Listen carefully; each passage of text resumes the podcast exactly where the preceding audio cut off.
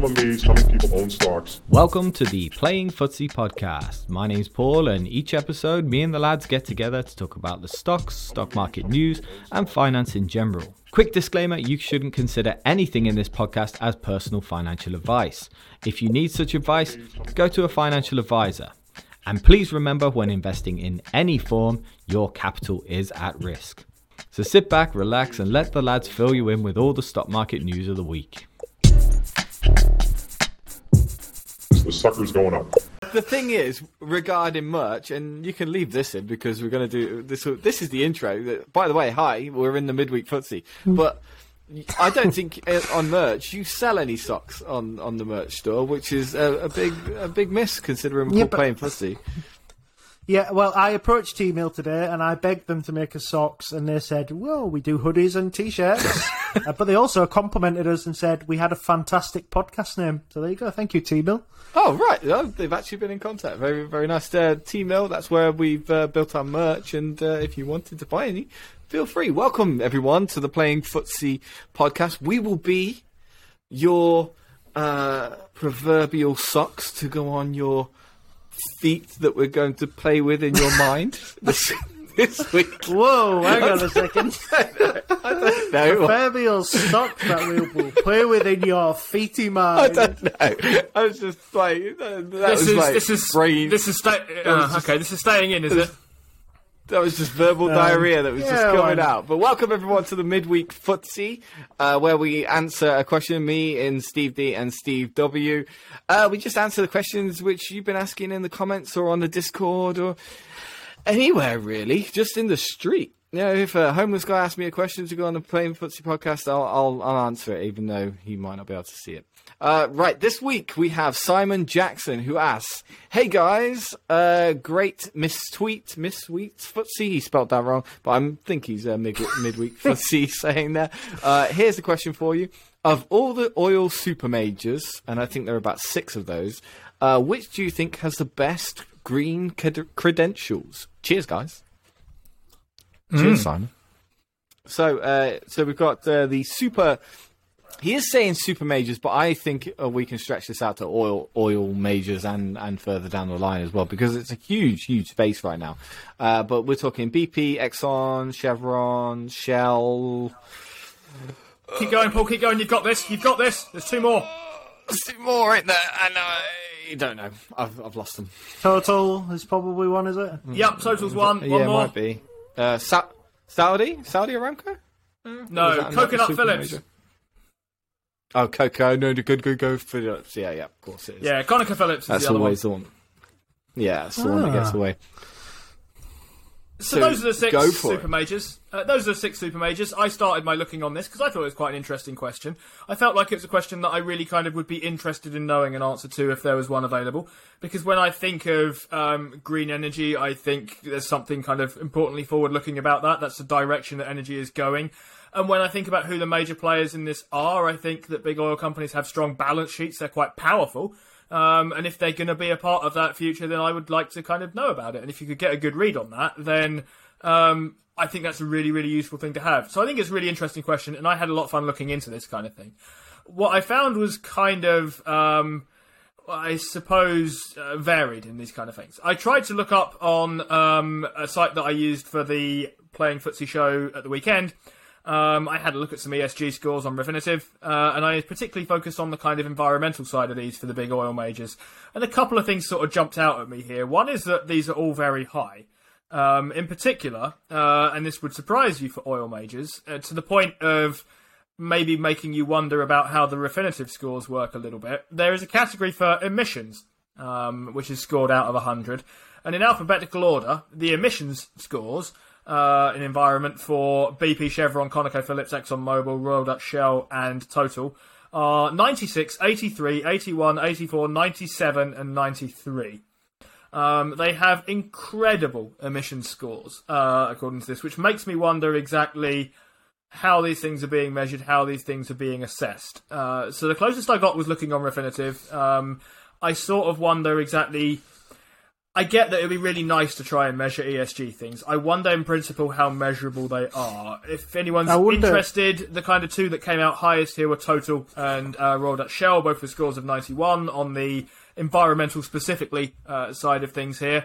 But um, that's the nearest I got to doing any kind of work into this. Qualitative stuff here I find hard to judge.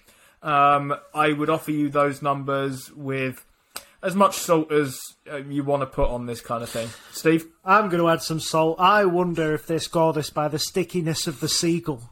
um, that's what I think.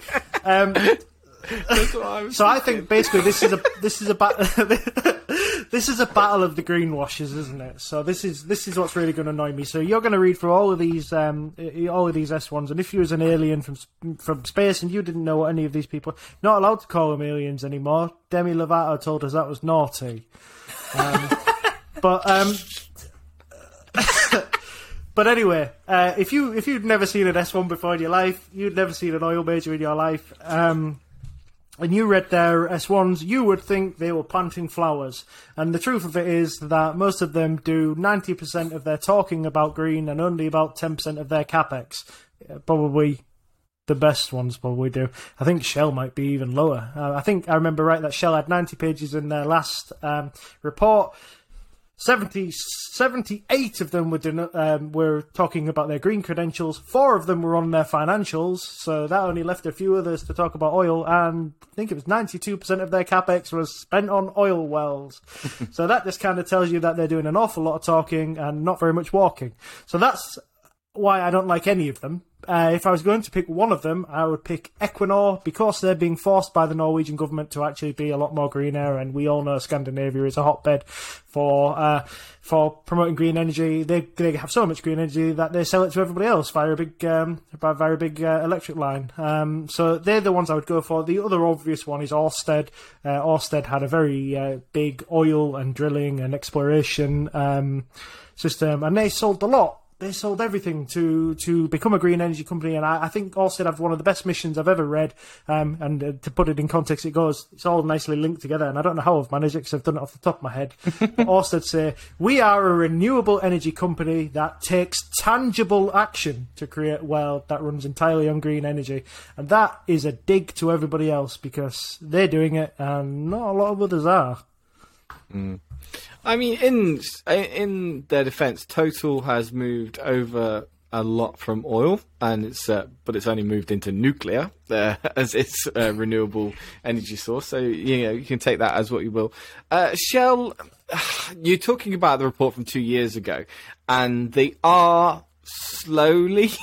Uh, in like adding more to capex, and uh, but a lot of it seems to be also going on broadband and taking on uh, their new renewable energy delivery system uh, as a utility company here in the UK, where they just took about two hundred fifty thousand um, customers from. Uh, it's not Bulb, is it? It's the other company that went bust. Green, I think it was called, was it? Uh, that went bust recently, the utility company. So they've they've managed to get 250,000 new renewable energy companies. I think we've spoken about this on um, uh, the Playing Footsie podcast before. Was that Shell gets 100% of its re- renewable energy delivered through its utility company from renewable sources, but it doesn't. It just buys green credits, and it's all absolute shit. Um, it's it's it's all crap. So having the best green credentials here is what we're trying to to help Simon Jackson with is very very tough because, and I suppose this this spreads more into the wider world of greenwashing. Uh, do are, are we still so dependent on oil? A lot of people, especially in the Discord, we've got a lot of people who are very very pro EVs and things like that, and they they, they you know they're very very hardcore on. Uh, the whole world being in renewable energy by 2030. You know, I, I don't disagree with that. I, I neither hear, I neither disagree or agree with that because I just don't know. How reliable are we on oil still? And uh, are these companies still allowed to greenwash because we still need them, basically? I was reading today that in the UK in particular, I think we've restarted something like coal fired uh, power plants, right? Because of problems around natural gas that we covered a couple of weeks ago on the, the longer podcast.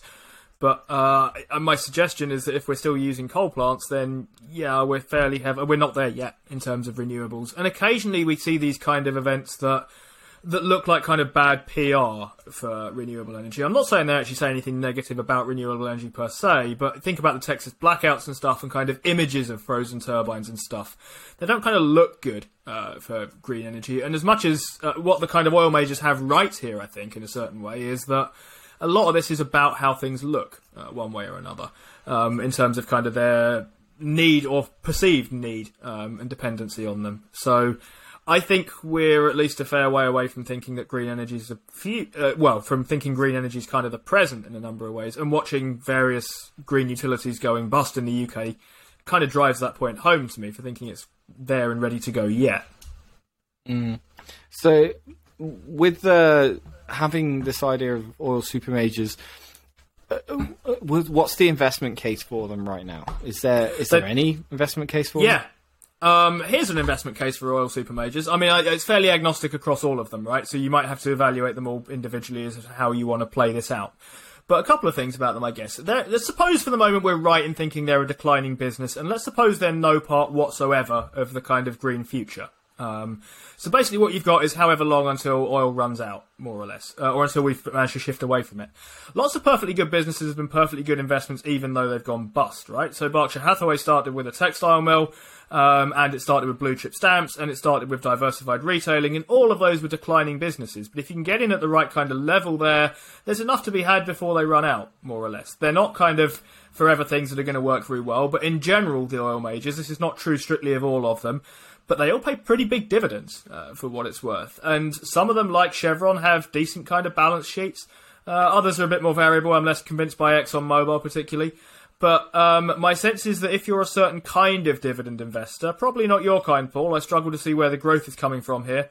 But uh, if you're the kind of dividend investor who is, I don't know, maybe late career or something, right, and thinking I want something that's going to pay me a socking massive yield, um, it's not so long ago that Chevron and uh, the others were kind of really attractive. At the moment, oil prices are really high, which is pushing their share price up, driving their dividend yield down. But if you think at a kind of more careful time, um, when when the world is looking a bit more skeptically at oil, when we're not in the middle of a kind of natural gas shortage, uh, I think there might be something to be had there at the right price, even if you think it's not forever.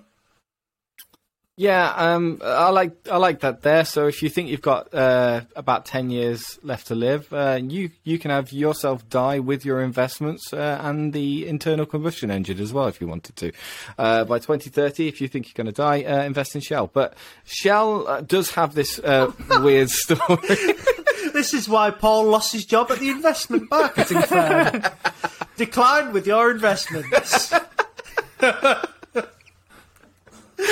Um, if you um, uh, with Shell, and I liked I liked the little the little bit you touched on there. You talked through it very very quickly. Uh, with Shell, is trying to invent itself as a different business, and in some cases, a totally different business. And that's the bit that made me sell from Shell. They were basically saying they have more. Um, uh, they they own more real estate than McDonald's and Starbucks combined. I think they were saying at one point. And and they were going to make all of their uh, for, um, all their places into basically supermarkets. And I thought, Shell, Shell is just going to try and become a, a supermarket.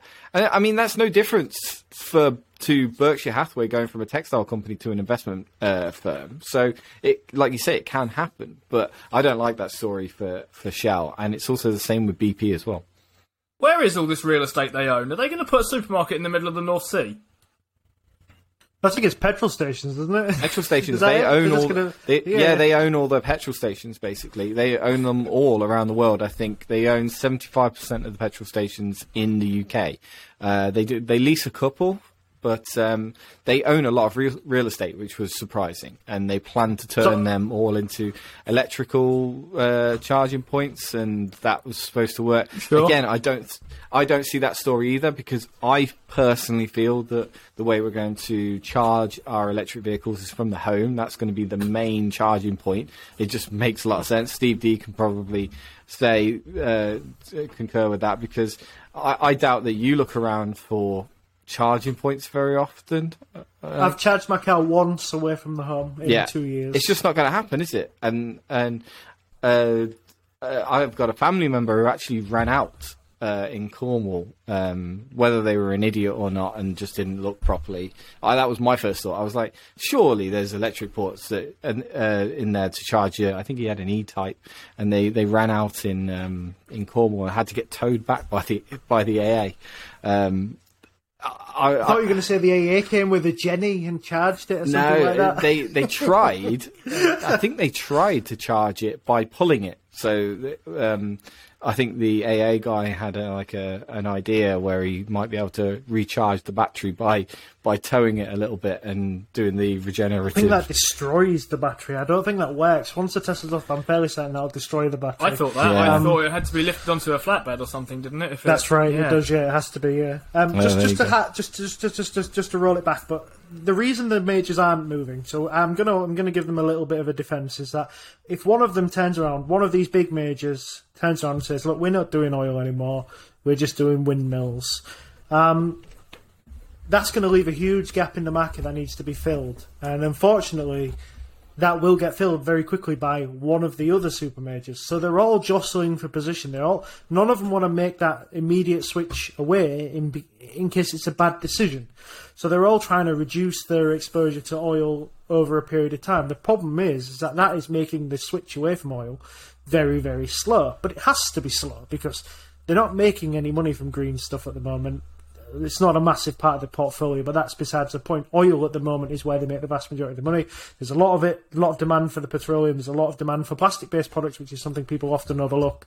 Um, you know, but, bioplastics is going to bioplastics is going to be a thing of the future, but we're not going to yeah. we're not going to immediately phase out standard plastic over that. Yeah, I think we I think you might be missing that one there because it's you know seventy percent of all oil production is through uh, internal combustion engines. So that you know if if we we move away from internal combustion engine, oil has a really really big problem. That like that is a that's a that's the biggest one I think. But like you say, biomass. Uh, Shell's very much involved in biomass and. Shell has this plan. I, I, I only talk about Shell because I know the most about Shell, but I, Shell has the plan to go from oil to liquid natural gas and then to renewable energy. So it, that's what it sees as its step by step plan, and it does make a lot from liquid gas as well. So there's there's a lot to be said for that. There, I personally like out of the super oil majors, my bet was always on Shell, and it probably if I if I had a gun to my head right now and had to choose one, I'd probably go with that or Equinor because Equinor did move over, and it, it, it has quite heavily moved over.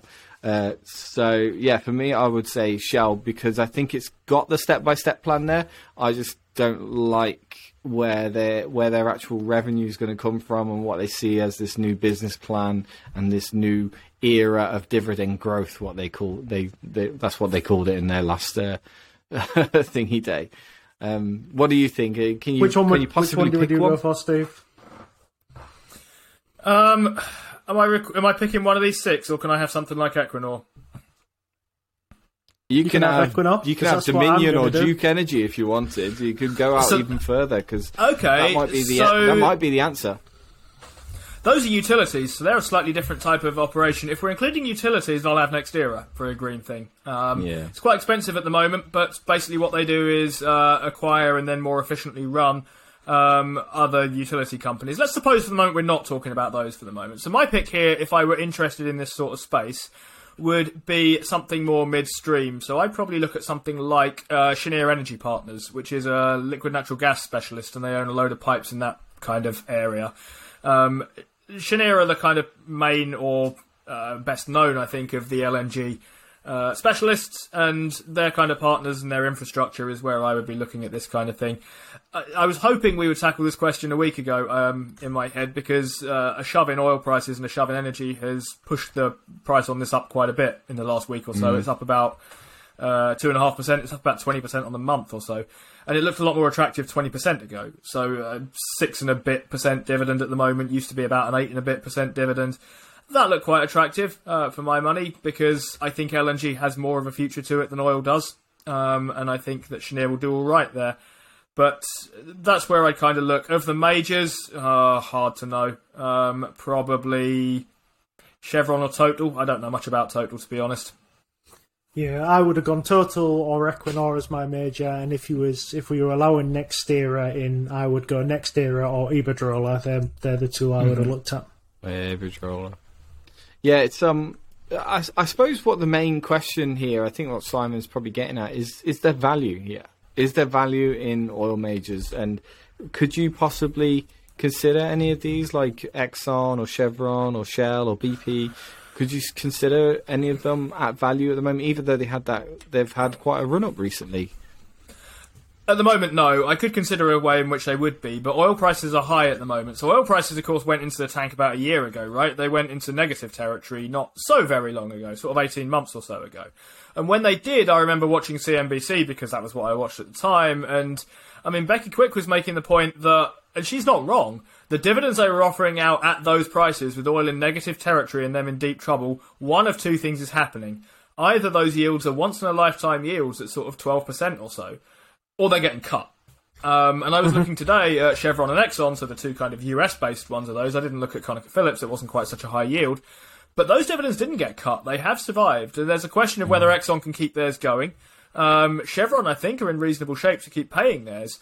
But if you got in back then, um, and shout out to kind of Vadvas, who was, I think, holding a lot of oil stuff uh, from the Discord around that point and was deep, deep, deep in the red. But as far as I'm aware, he held and he held and he held and he held, and he must be well in the green by now and collecting some pretty nice dividends along the way.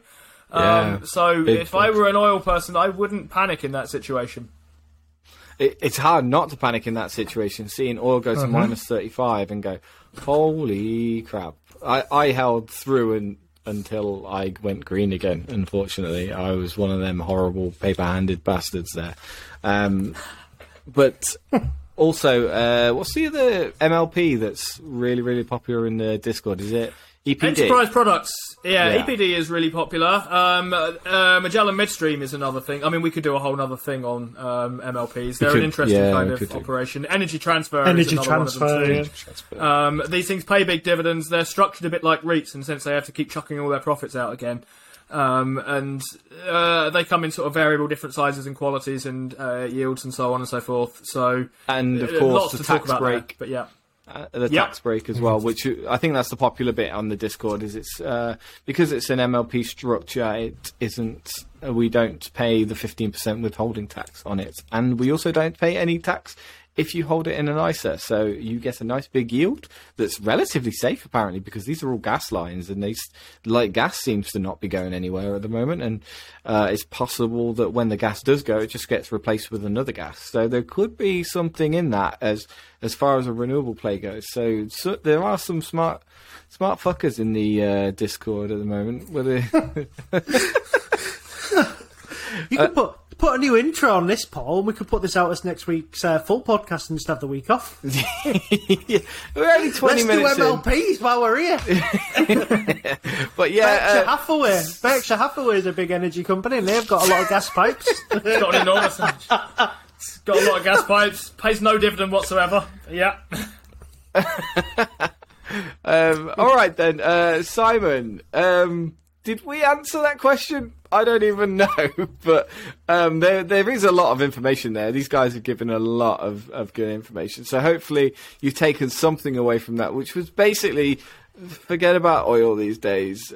Uh, sorry, Vadvas, um, you probably don't want to hear that, but maybe maybe there's something in gas pipes, and maybe there's something there. So thank you everybody for listening to the midweek footsie. Uh, we'll see you on Sunday, hopefully. I'm amazed how many people own stocks.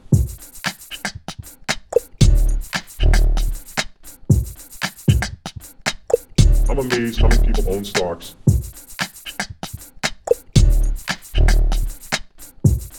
The sucker's going up.